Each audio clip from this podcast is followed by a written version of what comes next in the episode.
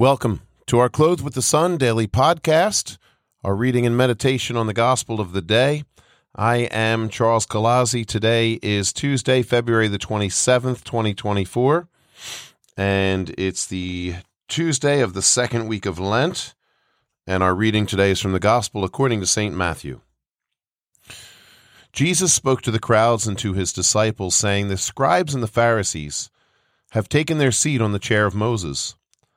Therefore, do and observe all things whatsoever they tell you, but do not follow their example. For they preach, but they do not practice. They tie up heavy burdens hard to carry and lay them on people's shoulders, but they will not lift a finger to move them.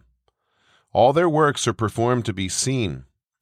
They widen their phylacteries and lengthen their tassels. They love places of honor at banquets, seats of honor in synagogues greetings in marketplaces, and the salutation, Rabbi. As for you, do not be called Rabbi. You have but one teacher, and you are all brothers. Call no one on earth your father. You have but one Father in heaven. Do not be called Master. You have but one Master, the Christ. The greatest among you must be your servant. Whoever exalts himself will be humbled, but whoever humbles himself will be exalted.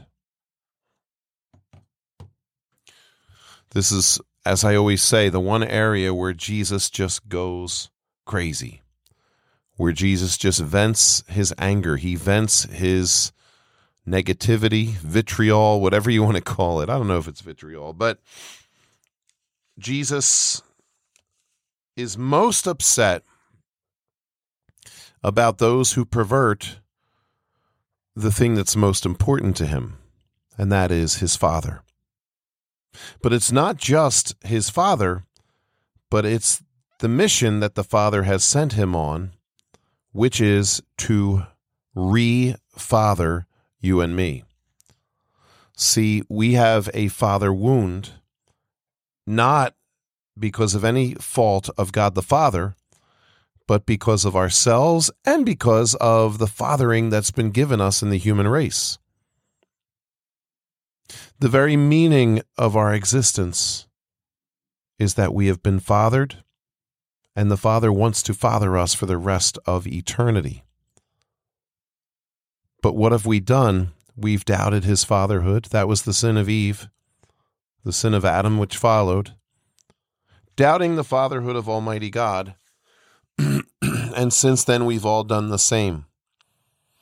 I want to talk about the father wound again today because it's so important to talk about. It desperately needs to be talked about because this is at the heart of everything. This is why Jesus is so passionate. He's passionate both in the positive direction and in the negative direction. And you know, I mention this all the time, but I don't think we give it enough attention. Pope John Paul said basically all the problems in the world come from the father wound. This is more important than anything. I mean, we can talk about surface level examples that are also very important to talk about. People not being close to God anymore. Wow. You're made for the Father through the Son and the Holy Spirit. When we deny God, we deny everything. We deny why we were made, why we're here, why we exist. The father wound, though, is also seen in abortion you know, women don't go around saying, let's kill our babies. They don't do that. Rather, this horrible scourge of abortion that's up to what, like 70 million now? It's a crisis in motherhood, but it's a crisis in fatherhood. Because so many of these women would have had the baby if the man that helped them to conceive that baby would have given his support stepped up and been a man. This makes me so angry. It is a crisis of men who are not men, men who are cowards, men who have given up this divine distinction. We as men share in the fatherhood of Almighty God. And I don't, I, what, what's a greater offense against fatherhood than to say, all right, you may as well kill the baby because I'm not going to help you. I'm not going to support you. talking to countless numbers of women over the years, over the decades, we see again and again that the woman would have chosen differently if she had support. And that's where fathers come in. So we have a horrible crisis of fatherhood. And in working with so many young people and just people in general, but uh, especially young people, I mean, it's almost a given when I'm talking to someone that has problems, whether it's excessive anger, lack of self control, trying to control others, addictive behaviors, lack of confidence, lack of self esteem, horrible anxiety, depression, all the different things that people struggle with that lead them to make bad decisions. In almost every case, there is a father wound there. And I'm talking now about the particular father wound with their own particular father, their father here on earth, their biological father. maybe the father was not present. Maybe the father was abusive. Maybe the father was distant.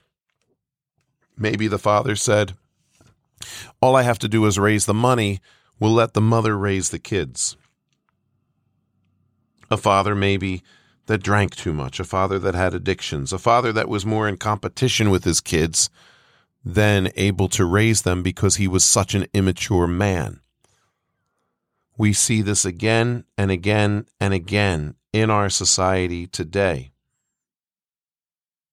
Endless numbers of father wounds leading to endless numbers of sinful behavior, sinful lifestyles, and all manner of neuroses and psychoses.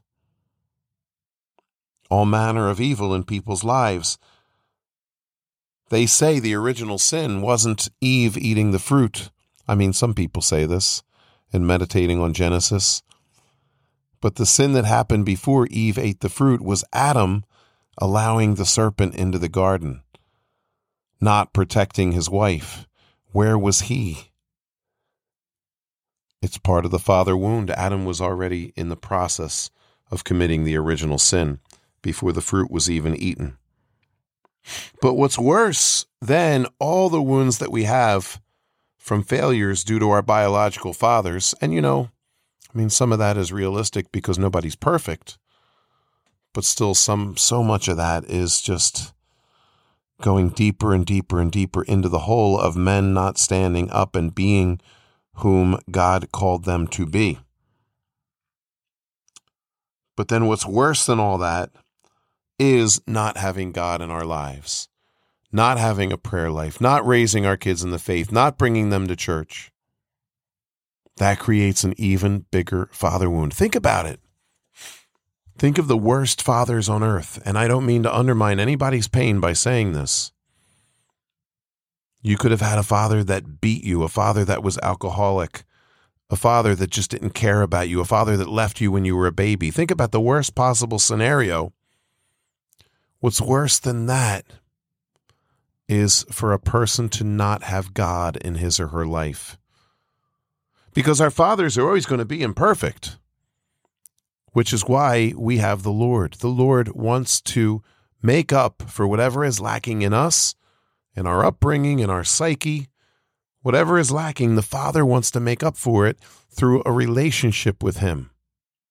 When we raise our kids to not follow God, when we raise our kids to not go to church, to not pray, well, I think that's pretty horrible abuse, especially when we have them baptized. We're setting them up. We're making a promise on their behalf that they're going to live their faith, and then we don't help them to do it. This is the sin of the Pharisees. Jesus said the Pharisees lay heavy burdens on people and they don't lift a finger to help them. Christian Catholic parents today lay the heaviest burdens on their children's backs in having them baptized. In addition to giving them First Communion and giving them confirmation, and not helping them to live their faith, not bringing them to church, not raising them with good morals. You have just given them a huge, heavy burden, and you have not lifted a finger to help them with it. I know this is pretty harsh, but this is Jesus is harsh today in this reading because of the father wound. These Pharisees, they're supposed to represent God, and they do the opposite. They send people deeper into hell than where they were already going on their own without them. And I could just go on and on and on about this, but I, I need to stop. I was just thinking of even, even worse things.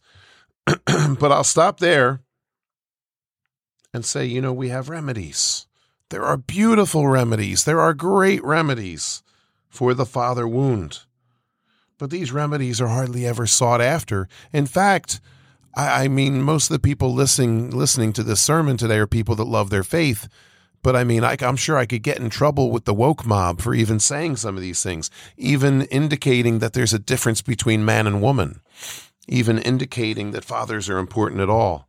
Well, I don't know. Has anybody ever been conceived without a father other than Jesus? And he was certainly conceived with a father, just not a human father. There's all kinds of eternal stuff being reflected in what happens with Mary it's Mary is, you know, the representative of the Father here on earth, generating the Son. Anyway, there's a whole lot of theology to get into there, but that's a whole nother story. the remedies are hardly ever sought, but let's think about some of these remedies.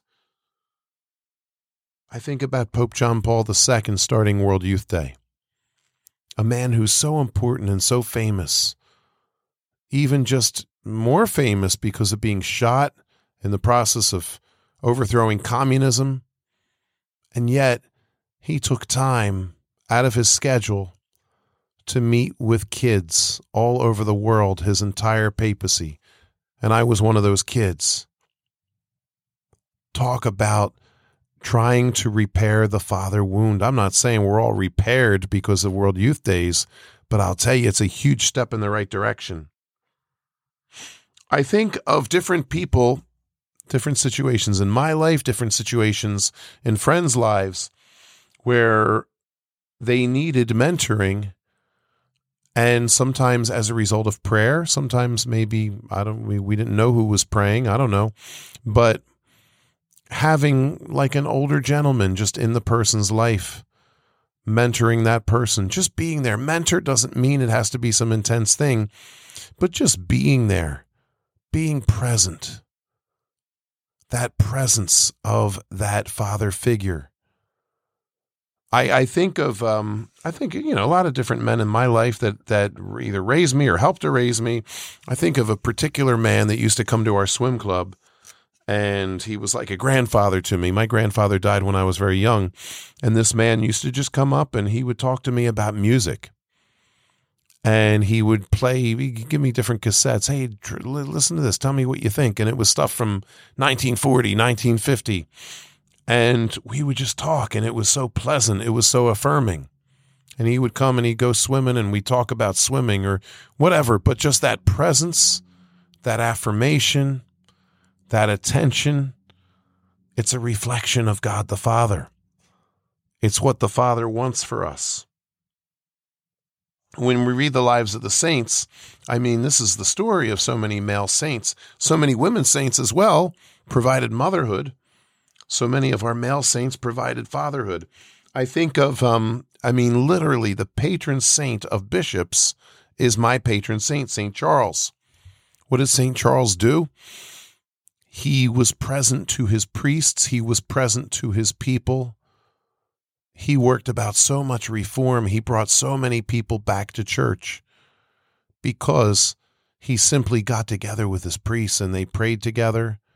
They had meals together. They worked together. He galvanized his priests that were alone in their parishes and working hard without any rest. He provided fatherhood to his priests and to his people, ministering to the people during the Black Plague and so many other saints. Once again, I love talking about St. John Bosco. His whole priesthood was dedicated to fatherhood. He was a priest. I think, I don't know, I've been doing some research on him. Maybe 45 years he was a priest. that whole time, he just was there for the children, the poor children of Turin, the poor children of northern Italy. And by the time he was done, by the time he died, he had uh, he had been a father figure to orphans that number in the tens of thousands. And these went on to do incredible, great things in their lives, including including many priests, uh, some bishops, some cardinals, but so many other successful people. And then, I mean, he started doing it for boys, then he did it for for girls, and then eventually uh, he had his own order founded of men. Then he had an order of women founded. That the work went on and on and on. Jesus knew this, that we all have this father wound to some degree or another because of our separation from God and because of imperfect men that have raised us. And so, in order to overcome the Pharisees, yes, he preached harshly, like what we just heard. The Pharisees are doing the opposite of what the mission is, but Jesus physically did it. There is fatherly love oozing out of Jesus. There's fatherly love coming out in every direction from Jesus to the people around him, especially those that wanted it the most, those that needed it the most. Those were, I mean, as he said, the sick need the physician, not the healthy. He came for those in need. So Jesus affirmed these women that had been prostitutes that are now basically living like nuns. Yeah, their their hearts are full now because they're being loved by Jesus in a love with a love that's fatherly, that's brotherly, that's beautiful. It's not a selfish love. It's a love that builds them up and makes them feel important. These men that had been, you know, failures in their own lives and tax collectors and all kinds of other things, Jesus gave them that affirmation that they needed to be real men, not to go fight in an army. Although, yeah, sometimes we need that too. But I mean, especially in the case of the apostles, they're standing up to the bullies against the faith. You know, they're going around the world now preaching the faith. They're standing up to torture, and uh, eventually they were martyred, except John, who was tortured, but he wasn't martyred. Jesus provided so much love that it strengthened everybody. It overcame sin, it overcame their anger, it overcame their low self esteem, it overcame their anxiety it overcame their depression. It's so important that we understand this. We have to heal the father wound. Rather, we have to let God heal the father wound. It's in our prayer life that it happens. It's in our relationships that it happens and also whatever we can do to heal the wound ourselves. I know for myself, in my teaching and in the ministry that I do, especially with young people, just to be there, just to be that father figure, just to be that person that says, Hey, you know, I'm here to listen. Or, Oh, you drew a picture. Good job. You're working on a video game. Good job. You, you passed your math test. Good job. Just that presence that says, I'm here I'm affirming you. I, you know, you're worth my attention. You're worth my time. We call that, as Dr. Conrad Baars likes to write about, the miracle of affirmation. Affirmation, not necessarily even meaning compliments, but it means just presence, just saying, hey, I'm going to be here. I'm going to spend time with you. I'm going to listen to you. I could be doing other things, but I'd rather be here for you right now. So our Lord, once again, you know, he's trying so hard to emphasize this, just how important this is. The father wound must be healed. Ultimately, in heaven, I mean, that's where we find the fullness of everything, the fullness of what we were made for, being face to face with the Father, being loved by the Father. People think their favorite thing in heaven is going to be some thing that they do, food that they eat. Is there food in heaven? I don't know people that they hang out with. Oh, yeah, they're playing cards up there together. Isn't it great? Okay, maybe there's some form of human activity, but the bliss of heaven for all eternity will be that we are fathered, that the hole in our hearts is filled with fatherly love. God defines himself as Father, and he has made us for himself. As St. Augustine says, our hearts are restless until they rest in Him. Let us do everything in our lives. Let us pursue with every inch of our being the healing of the father wound in ourselves and in those around us. Have a great day. God bless you.